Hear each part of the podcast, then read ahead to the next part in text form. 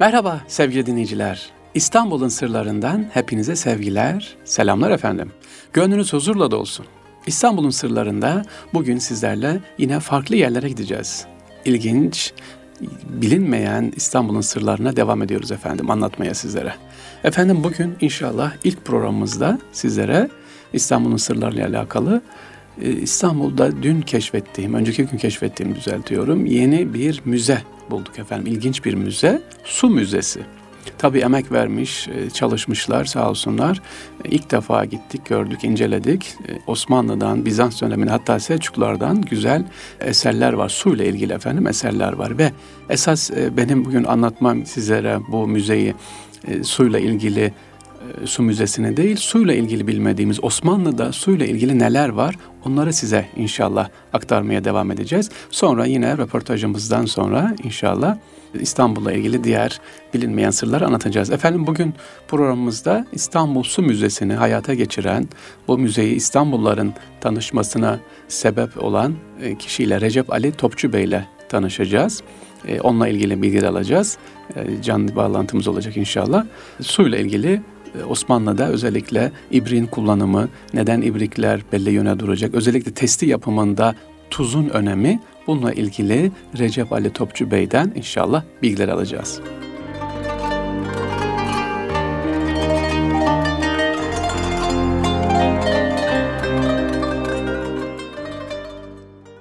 Evet hattımızda şimdi Recep Ali Topçu Bey var. Efendim merhaba, hoş geldiniz. Merhaba, hoş bulduk efendim. Çok Kolay gelsin diyorum ve tüm evet, İstanbullular olarak e, özellikle Erkam Radyo dinleyici olarak size teşekkür ediyorum. İki defa teşekkür ediyorum. Birincisi böyle bir müzeyi, su müzesini bize İstanbullulara e, kazandırdığınız için, tüm Türkiye'ye kazandırdığınız için ve tabii ki radyomuza konuk olduğunuz için efendim. Teşekkür ediyoruz ve hoş geldiniz. Hoş bulduk. Bizler de teşekkür ediyoruz. Gerçekten elit bir e, e, insanlar grubu olarak su kardeşlerime, sudan yaratılmış değerli Erkam e, Radyo dinleyicilerin hepsine hürmetlerimi, saygılarımı sunuyorum. Evet. Gerçekten e, güzel bir e, çalışmalar yapıyorsunuz, güzel paylaşımlarda bulunuyorsunuz. Ben de radyonuzun dinleyicileri arasındayım.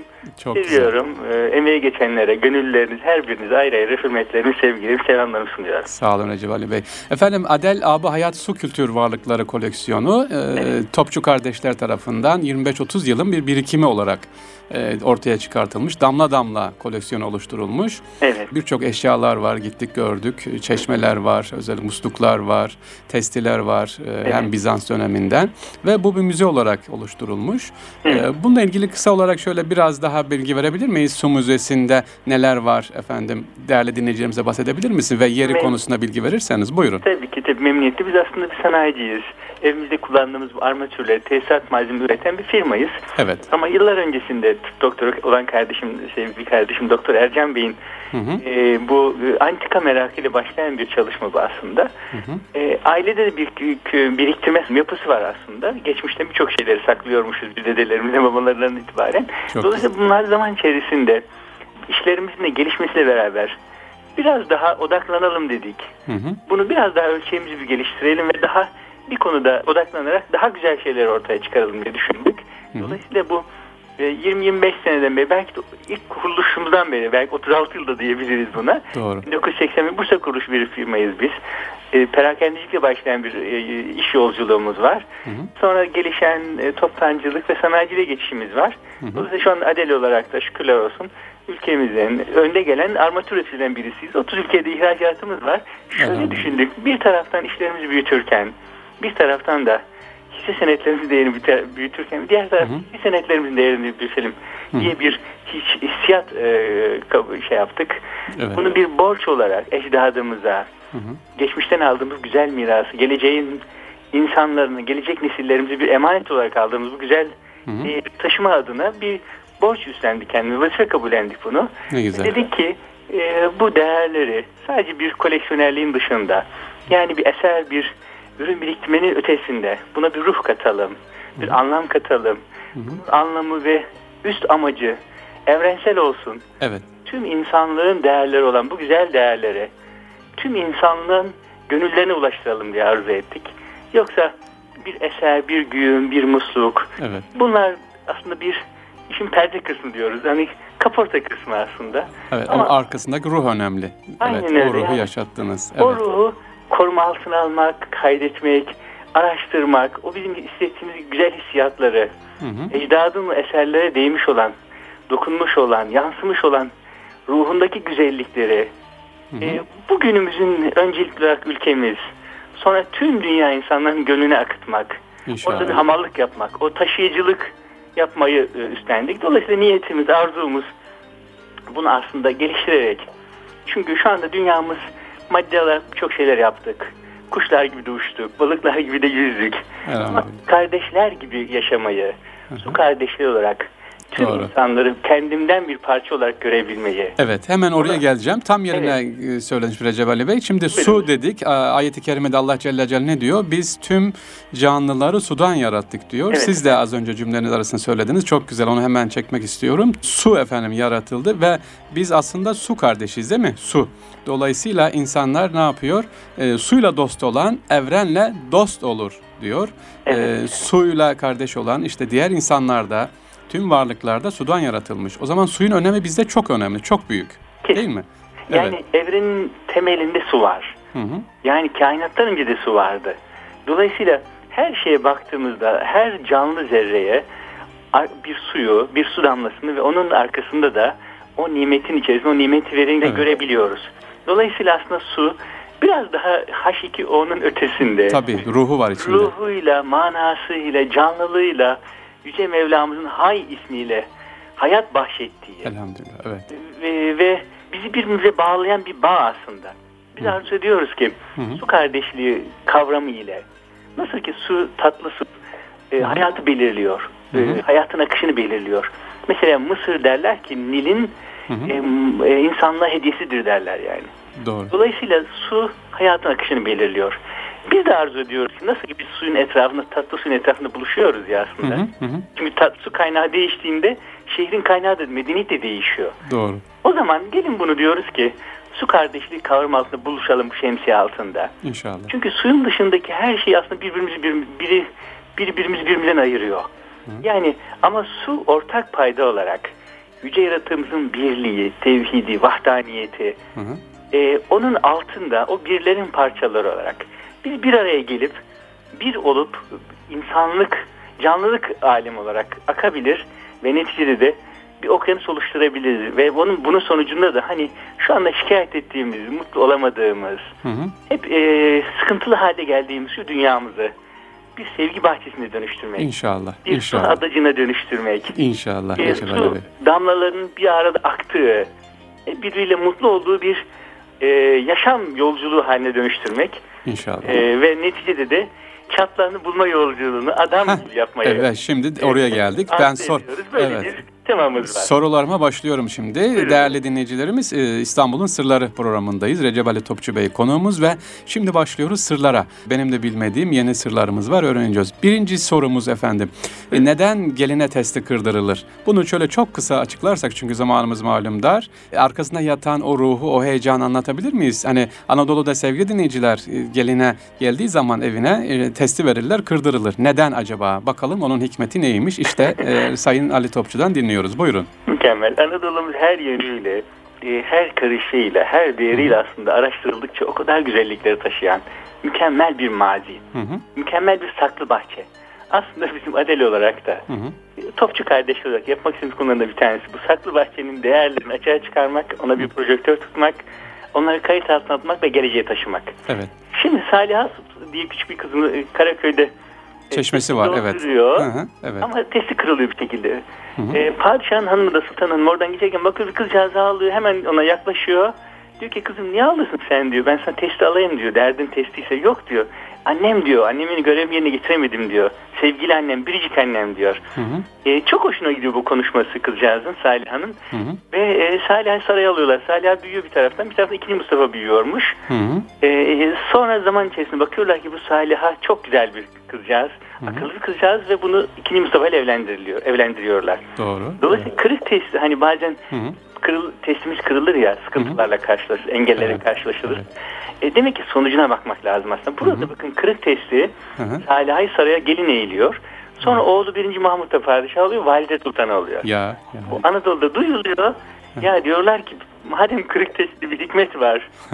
Biz de kızımızı e, gelinimize geldiğinde eşiği geçerken testin içerisine para koydurarak Hı hı. işte şey yaparak testi kırdırarak içeri girsin diyor. güzel, güzel. Ve böyle bir beklenti içine giriyorlar. Bir güzel daha bir gelişme oluyor aslında. Hı hı. Ecdadın büyüklüğü, hayata, insana, canlılara verdiği değer ortaya çıkıyor.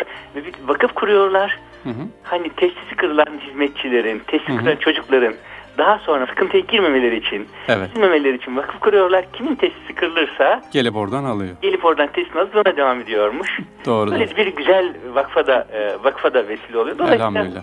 Salih Sultan Çeşmesi 1. Mahmut annesinin testisinin kırıldığı yere Karaköy'de çok hoş bir çeşme. Duruyor güzel hala, çeşmelerin evet. bir tanesi. Ziyaret etmekte fayda var.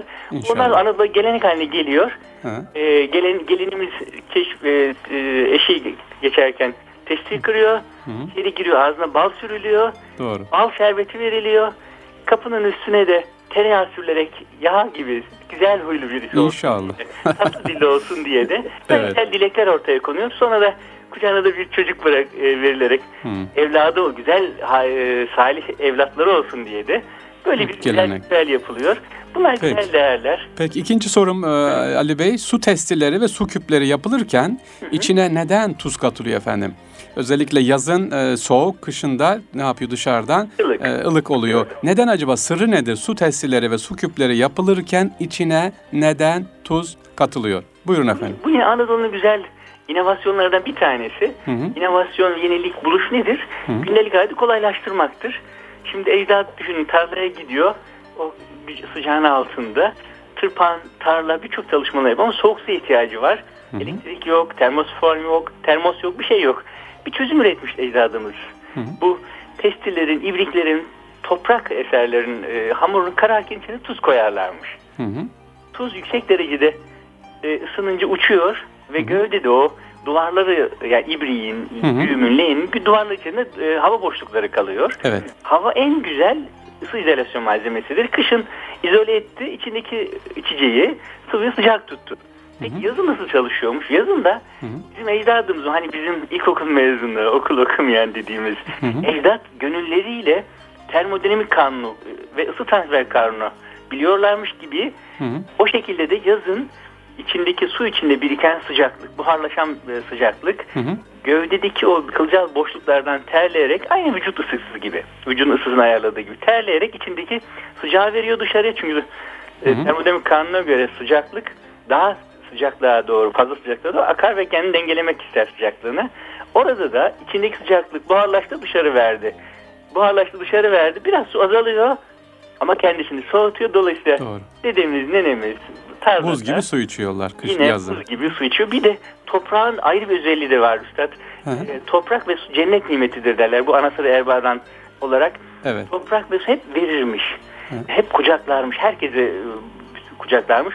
Toprağın içerisinde çok faydalı mineraller de suyun içine karışarak sağlık ve sıhhatin de yine hazırlayıcısı oluyor. Evet. Sevgili dinleyiciler Erkam Radyo'dayız. İstanbul'un Sırları devam ediyor. Konuğumuz Su Müzesi'nden e, Adel Yönetim Kurulu Başkanı Recep Ali Topçu Bey. E, sorumuz devam ediyor. Diyoruz ki ikinci sorumuz efendim ibrikler, abdest ibrikleri, kullan ibriklerin konulduğu zaman böyle lanetten alelade konulmuyor. Mutlaka nasıl konulması gerekiyor Recep Ali Bey?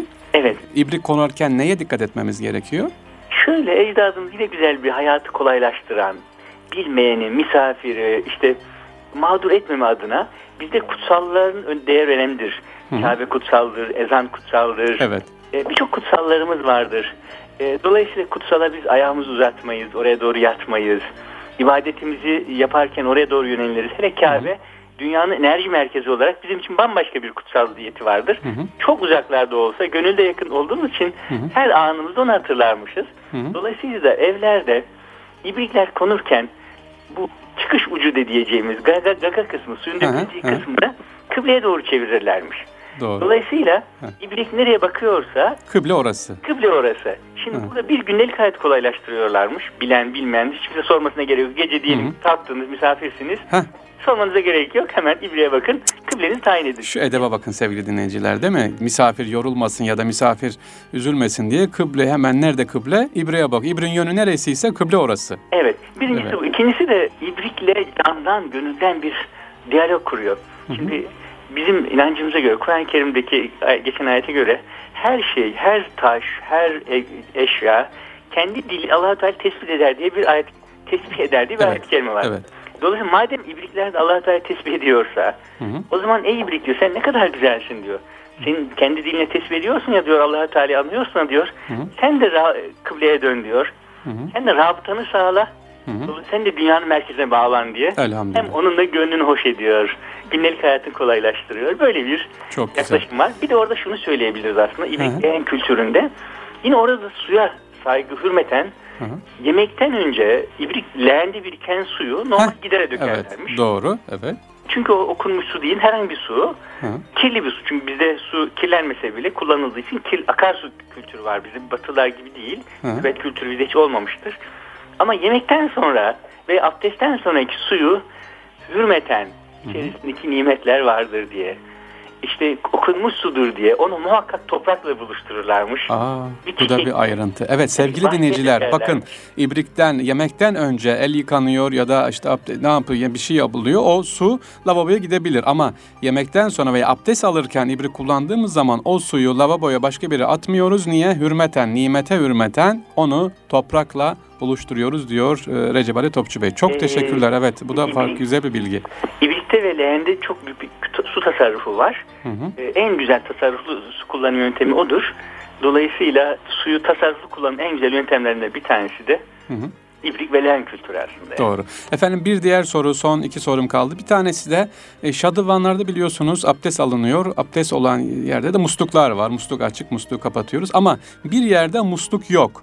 Niye acaba evet. e, şadırvanlarda gidiyorsunuz orada oturak da yok, musluk da yok? Neden evet. acaba? Onu şöyle açıklayabiliriz. E, ecdadın bu inceliği, edebidi, zerafeti gündelik hayatında yaşanan bir ritüel haline dönüşmüş. Her şeyde incelikle ve zerafetle yaklaşmışlar. Eşyaya zerafetle yaklaşmışlar. Hı hı. Yatarken yastığını öpmüşler. Ey yastık sen ne kadar güzelsin. Hı hı. Ee, bana hizmet edeceksin diye öpmüş onu. Kalktığında yorganını öpmüş sen bana hizmet ettin diye. Elbisesini öpmüş. Hı hı. Yatarken vücudunu sevmiş. Efendimizin hadisi sünnet üzerine vücudunu sıvazlamış. Ayaklarına teşekkür etmiş bana gündelik olarak sen bana hizmet ettin diye. Doğru. Dolayısıyla bu zeraf, e, incelik ve yaratılana yaratandan ötürü e, sevme anlayışı her şeye yansımış. E, şimdi şadırvanlarda da bir şey daha burada konuşabiliriz. Şadırvan, şadırvanları Hı. 8 köşe yaparlarmış Fahri Bey. Doğru. Evet. Yani 8 köşe yapılmasını bakın emniyetimizin yıldızı 8 köşe. Hı. Kubbelerimiz 8 köşe. Birçok yerde sekizgen forma rastlayabiliriz biz. Bunun çok farkında değiliz aslında. Sekizgen form şuymuş. Alaaddin Keykubat döneminden itibaren kullanılan bayrağımızmış. Hı hı. Neymiş oradaki ecdadımızın, dedemizin düşüncesi, beklentisi? her birisi cennetin sekiz kapısının adayıymış aslında. Hı hı, Onu hı. temsilenmiş. Doğru. Sekiz köşeli şapka da oradan geliyor aslında. Hı hı. Dolayısıyla biz her şeyde sonsuzluğu aramışız. Sekiz rakam yan düşündüğünüzde de sonsuzluk oluyor. Vahdet, ve evet. Vahdet var. Hı hı. Ve e, sekiz e, köşe, sekiz köşe e, tüm dinlerde de kutsal kabul ediliyor. Hı hı. Çünkü sonsuzluk olan sıfır ve halkaya en yakın kurallı çokgen demek. Hı hı. Dolayısıyla da böyle bir kullanım var bizim e, kültürümüzde, an, e, şeyimizde. Onun için 8 rakamını da daha çok e, onu da öğrenmiş olduk. Evet. Onun farkına varmalıyız.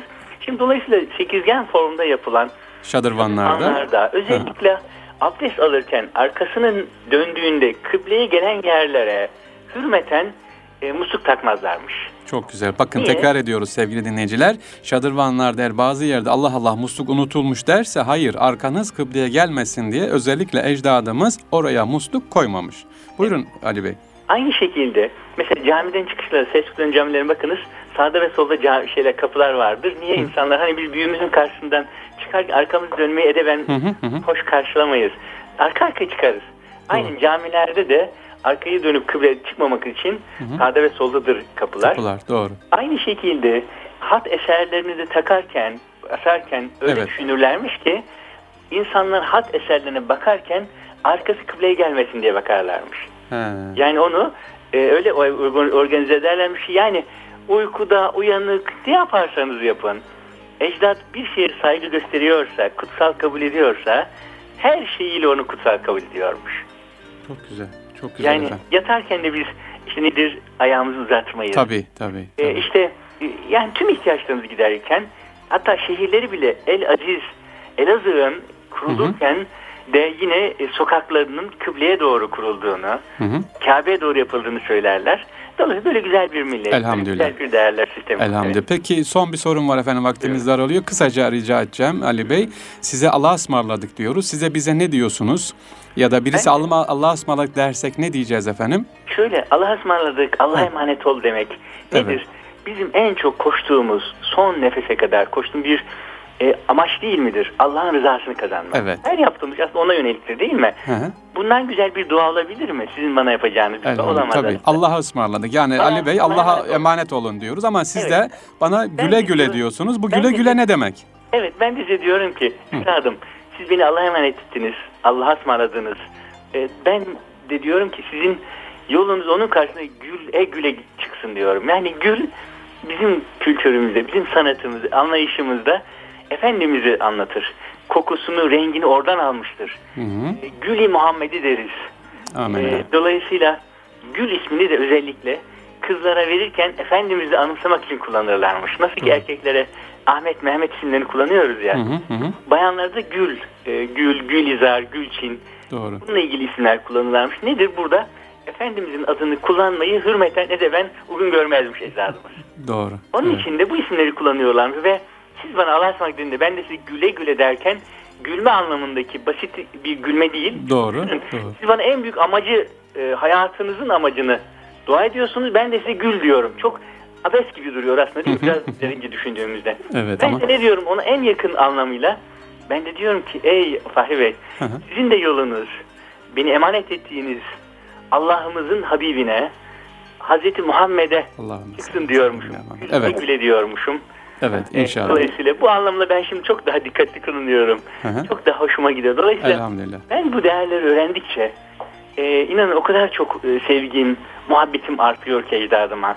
Büyük insanlarmış. Ben bu arada hepsini rahmetle, e, dualarla anıyorum. Ruhları şad olsun. Amin. İnşallah. İnşallah allah Teala bizlere de bundan bizden sonrakilerin dualarını alacak şekilde işler yapabilmeyi. Amin inşallah. Arkada inşallah. güzel izler bırakabilmeyi nasip eylesin. Amin. Ben güzel şeylere vesile oldunuz. Güzel inşallah. Erkam Radyo dinleyicilerle bunu paylaşmaya vesile oldunuz. Çok Elhamdülillah. teşekkür ederim Fahri Bey. Sağ olun efendim. Biz de size güle güle diyoruz efendim. Tekrar tamam. görüşmek üzere. Muhabbetle kalınız. Sağ olun efendim. Teşekkürler. Hoşça bakınız Sağ olun. Sağ olun efendim. Biz bu arada evet, tüm buyurun. dinleyicilerimizi İki telide organizedeki Adel Ayşe Genel Müdür binamızda bulunan ve ve ve Adel.com sitesine girdiklerinde Su Medeni Müzesi'ne girdiklerinde görecekleri hı hı, hı. bu Roma Bizans döneminden kalan hı. geçmişten bugünümüze gelen yolculuğu şey yapan su müzemize herkes davet ediyoruz. İnşallah. Giriş ücretsizdir.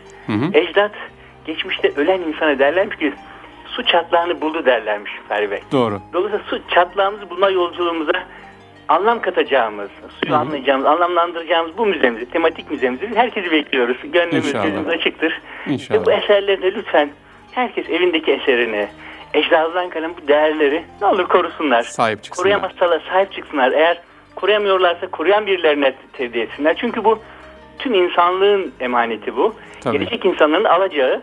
Onlara taşıyalım. Gönülle e, su gibi duru, su gibi aziz olmalarını diliyorum. Amin efendim. Sağ olun. Ee, çok sağ olun. Sizlere Teşekkür ederiz efendim. Ediyorum. İnşallah dediğim gibi görüşmek üzere. Allah'a emanet olun. Muhabbetle kalın. Sağ olun. Bakın zaten. Evet, sağ olun. Sağ olun.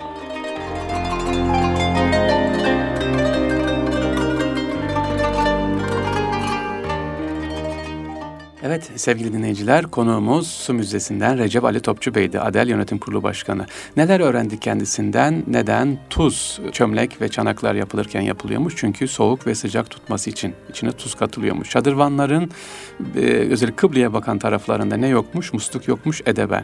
İbriklerin yönü nereye gösteriyor? Kıbleye gösteriyor ki misafir kıbleyi sormasın hemen ibriğe baktığı zaman anlasın diye. Geline geldiği zaman bir eve neden testi kırdırılıyor? Ki Salih Hatun çeşmesinin Gelinin hikayesini biliyorsunuz Karaköy'deki. Onun gibi bereketli olsun efendim. Ömrü gelinliği uzun sürsün diye böyle e, söyledi bize sağ olsun. Sonra özellikle abdest alırken su toprağa dökülür. E, yemekten sonra yıkanılan ellerdeki de yine su nimet olur, ekmek kırıntıları olur diye lavaboya dökülmez. Toprakla buluşturulmuş efendim. Bunu öğrendik. Su yarını bulur diye kendisinden akacak yeri bulur diye bir deyim vardı öğrendik. Yani su insan doğar, sudan gelmiştir. Yine ne yapar? Toprağa gider, geldiği yere gider. Su aziz azizdir. Allah siz sevgili dinleyicilerimizi inşallah aziz eylesin efendim. Bir güğüm var gezerken, su müzesini gezerken gördüm. Orada üzerinde şöyle bir yazı yazıyordu. Bakın güğüm üzerinde. Hicri 1266 tarihinde Fetahoğlu Hüseyin Ağa'ya e, gönderilen bakır güğüm üzerinde yazanlara diyor ki bu güğümden su içene şifalar olsun. Eğer dahi kafir içerse İslam'la müşerref olsun. Tarih 1266'dır. Cümle hakkında hayır olsun. Fetaoğlu Hüseyin Ağa Tuğlu ömrüyle muammer olsun. Evet sevgili dinleyiciler, vakti olanlar, müsait olanlar su müzesine gidebilirler efendim. Devam ediyoruz İstanbul'un sırlarına.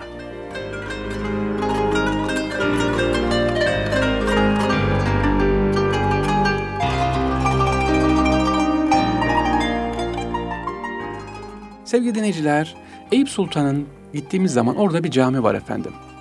Camimizin ismi Selah Mehmet Bey Camii. Evet bu caminin hikayesi nedir? İlginç bir cami. Efendim Selahi Mehmet Bey Camii veya Bey Camii diye biliniyor. Silahşör Mehmet Bey Mescidi veya Sürahi Mescidi adıyla da biliniyor. İstanbul Eyüp Zalpaşa Caddesi üzerinde bulunuyor ve Zal Mahmut Paşa Camii'nin karşısında. Şimdi cami karşısında bir cami. E, normalde yapılmaz. Fakat bu cami yaptırdıktan sonra eski olan cami Selahi Bey Camisi. Selahi Bey'in camisinin karşısında bir cami var. Kocaman bir külliyesi var. Geçtiğimiz hafta anlatmıştım. Zal Mahmut Paşa Camii. Niye yaptırmış? Çünkü bu Selahi Bey'in oğlu Zal Mahmut. Babasının yaptırdığı caminin tam karşısına büyük bir külliye ve cami yaptırmış. Babası diyor ki yaptırma. Gelenek ve kaidelere uygun değil. Uygun olmamasına rağmen cami yaptıran Zal Mahmut Paşa hem babasından hem de halktan büyük tepki almış efendim. Zal Mahmut Paşa babasını dinlemiyor. 1551 tarihinde inşa edilmiş olmasına rağmen Eyüp'te bir mahallesi yok. Buna karşı Bey Camisi'nin bir mahallesi bulunuyor. Mescidi dört görgen ve bir güzel mimarisi var efendim e, Selahi Bey Camisi'nin. E, ilginç bir cami. E, dörtgen bir mimari planı var. E, cadde kotundan yukarıya merdivenle mescidin avlusuna ulaşıyorsunuz. Bu Selahi Bey camisine baktığınız zaman minaresine sevgili dinleyicilerim yolunuz dediğim gibi Eyüp Sultan'a düşerse küçük minyatür bir cami minare efendim camiden ayrı. Normalde biz biliriz ki sela camilerde minareler e, camiye bitişiktir. Ama Selahi Mehmet Bey camisi efendim caminin kenarında, dışarıda efendim. Niye öyleymiş değerli dinleyicilerimiz? Ve öyle bir şerefesi var ki farklı dışarıya ezanın sesin daha farklı yayılsın diye efendim. Öyle ilginç yapılmış. Şerefesiz minaresi var. Evet minare var ama şerefesiz. Bu minarede İstanbul'da 3-4 tane yapıda görülüyor. Bu yapı kesme taş ve tuğladan yapılıyor. Farklı bir mimarisi de var. Genelde dediğim gibi cami minarelere, mescide yapışık olarak inşa edilmesine rağmen bu Selahi Bey Camii'nde minaresi efendim hem girişin solunda yani e, camiden uzak bir tarafta hem de küçük minyatür bir camisi var ve şerefesi olmayan içeriden çıkılan bir cami. Selah Mehmet Bey Cami. Tabi babasının da bedduası var. Diyor ki dilerim diyor cemaatin olmaya, ziyaretçi gelmeye diye bir bedduası var bu e, Selah Mehmet Bey. Niye? Hemen oğlu karşısına cami yaptırmış Zal Mahmut Paşa. Zal Mahmut Paşa kimdi? Geçen hafta anlatmıştık.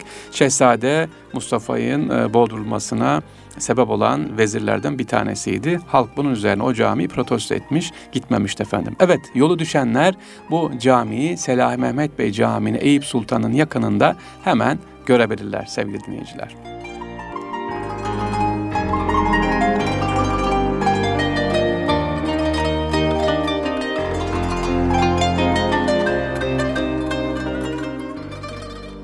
Sevgili dinleyiciler, ilginç bir camimiz var. Ee, anlatacağız. Eyüp Sultan'dayız. Devam ediyoruz. Orada bir cami. Mihrabında Çin'i sanatının en güzel örneği olan bir camimiz var efendim. Buraya sizi götüreceğim. Ee, Zal Mahmut Paşa, Selam Mehmet Bey Cami ve Fesane'ye doğru geliyorsunuz. Solda yine güzel bir genişçe bir cami var. Akarçeşme Camii olarak biliniyor. Bu cami Eyüp semtinde Nişancı Mahallesi'nde. Yine Zal Mahmut Paşa Caddesi ile Akarçeşme'nin tam köşesinde. Harika bir cami. E, banisi kim? Nişancı, defterdar ve vezirlik görevinde bulunan Cezeri lakabıyla tanınan Kasımpaşa. Efendim Cezeri Kasımpaşa. E, yani niye Cezeri? Aslında Mardin'in Cizre ilçesinden efendim. Oradan Cezeri Kasımpaşa deniyor kendisi. İki tane camisi var İstanbul'da. Bir tanesi burada. Diğeri de e, Nur Osmaniye'de Kapalı Çarşı yakın olan Cezeri Kasımpaşa Camii. Diyanet Yayın Evi'nin hemen üstündeki cami. E, değerli dinleyiciler, evet e, hocam nedir diyeceksiniz bu Akarçeşme Cami veya Cezeri Kasımpaşa Camii'nin özelliği ne? Niye gidelim bu camiye? Bu camiye gittiğiniz zaman sevgili Erkam Radyo dinleyicileri doğru mihrabına gidin. Ortaya doğru mihrabına bakın. Mihrabın içerisi efendim tamamen çinilerle döşenmiş ve gözünüz hemen sağa kaydırdığınız zaman mihrapla minber arasında Çin'den yapılmış Kabe tasvirli pano var efendim. Bu İstanbul'da çok nadirdir böyle bir camiyi görmeniz. Yani mihrabında ve minberinde Kabe tasvirli tablo vardır efendim burada. Nerede? Cezeri Kasımpaşa Camii'nde. Bunlardan biri Osmanlı dönemi Türk Çini sanatının başlı başına bir grup teşkil eden ve sayıları fazla olmayan nadide bir efendim cami burası Cezeri Kasımpaşa. Çünkü tekrar ediyorum mihrabında ve minberin hemen yanında duvarda Kabe tasviri var efendim. Bu cami kitabı kim hazırlamış? İznikli Mehmetoğlu Osman tarafından 1726'da bu vakfediliyor burası. Her biri 25'i 25 santimetre ölçüsünde altı çiniden meydana geliyor panomuz. Çiçekli bir çerçeve içerisinde oldukça gerçekçi usulda yapılmış bir Kabe tasviri var. Kabe tasvirinde çevredeki binaların da gösterilmiş olması ve belli bir e, perspektifin bulunuşu bu tasvirin önceki örneklere nispette daha ileri bir resim anlayışını meydana getirdiğinde belli ediyor. Yani e, başka tasvirlere baktığımız zaman Kabe tasvirine burası çok çok farklı efendim. Daha da gerçeğe yakın. Ayrıca mihrabın mukarnasları ortasına yine aynı tarihte 1726 tarihinde taşıyan tek bir çini yerleştirilmiş. Tek bir çini aşağı bölmeler ise bu tarihe nazaran daha eskiye götürüyor çiniler. Bu çini yapan kimmiş efendim? Üstadların nazırı deniyormuş. Bu küçücük yapının kıymeti büyük. Niye? İnşa edildi devir olan Yavuz Sultan Selim devri mimarisinin zarif bir örneği. Mimarın devrin en büyük mimarlarından Acemali e, olduğu söyleniyor. Yavuz Sultan Selim Camii'de mimarı Acemali e, ve kendisine özellikle üstadların nazırı diye söyleniyor bu e, mimarımıza Acemali. Ruhu şad olsun efendim. Evet İznikli Mehmetoğlu Osman tarafından vakfedilen bu mihrap mukarnasları Çiniler güzel güzel de maalesef Ağustos 2003'te çalınıyor. Efendim nerede bu Çiniler efendim emanete sahip çıkamamış bir kısmı çalınmış. Yolunuz düşerse sevgili dinleyiciler tekrar ediyorum inşallah e, Eyüp Sultan'ın hemen yakınında Zal Mahmut Paşa Camii'ne gidiyorsunuz. Ondan sonra Selah Mehmet Bey Camii'ni görüyorsunuz. Minaresi farklıdır. Ona bakacaksınız. Sonra Cezeri Kasımpaşa Camii'ne gidip mihrapla minber arasındaki Kabe tasvirini Çin'den yapılmış olanı görüyorsunuz sevgili dinleyiciler.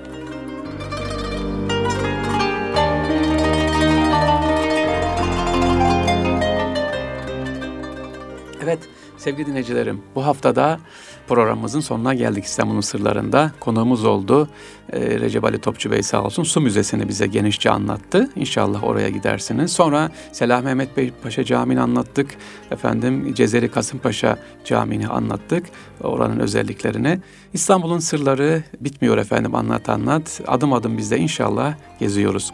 Bizlere mail atabilirsiniz. sarrafoglufahir.gmail.com'a sorularınız varsa veya destekleriniz varsa bize gönderebilirsiniz. Hepinize teşekkürler efendim. Bu yayının size ulaştırılması emeği geçen tüm teknik ekibimize, yönetmenimize, radyonun kurulması emeği geçenlere ayrı ayrı teşekkürler. Tabii ki sizlere de kulak kirası olarak bizleri dinlediniz efendim. Allah hepinizden razı olsun. Tekrar görüşmek üzere. Allah'a emanet olun.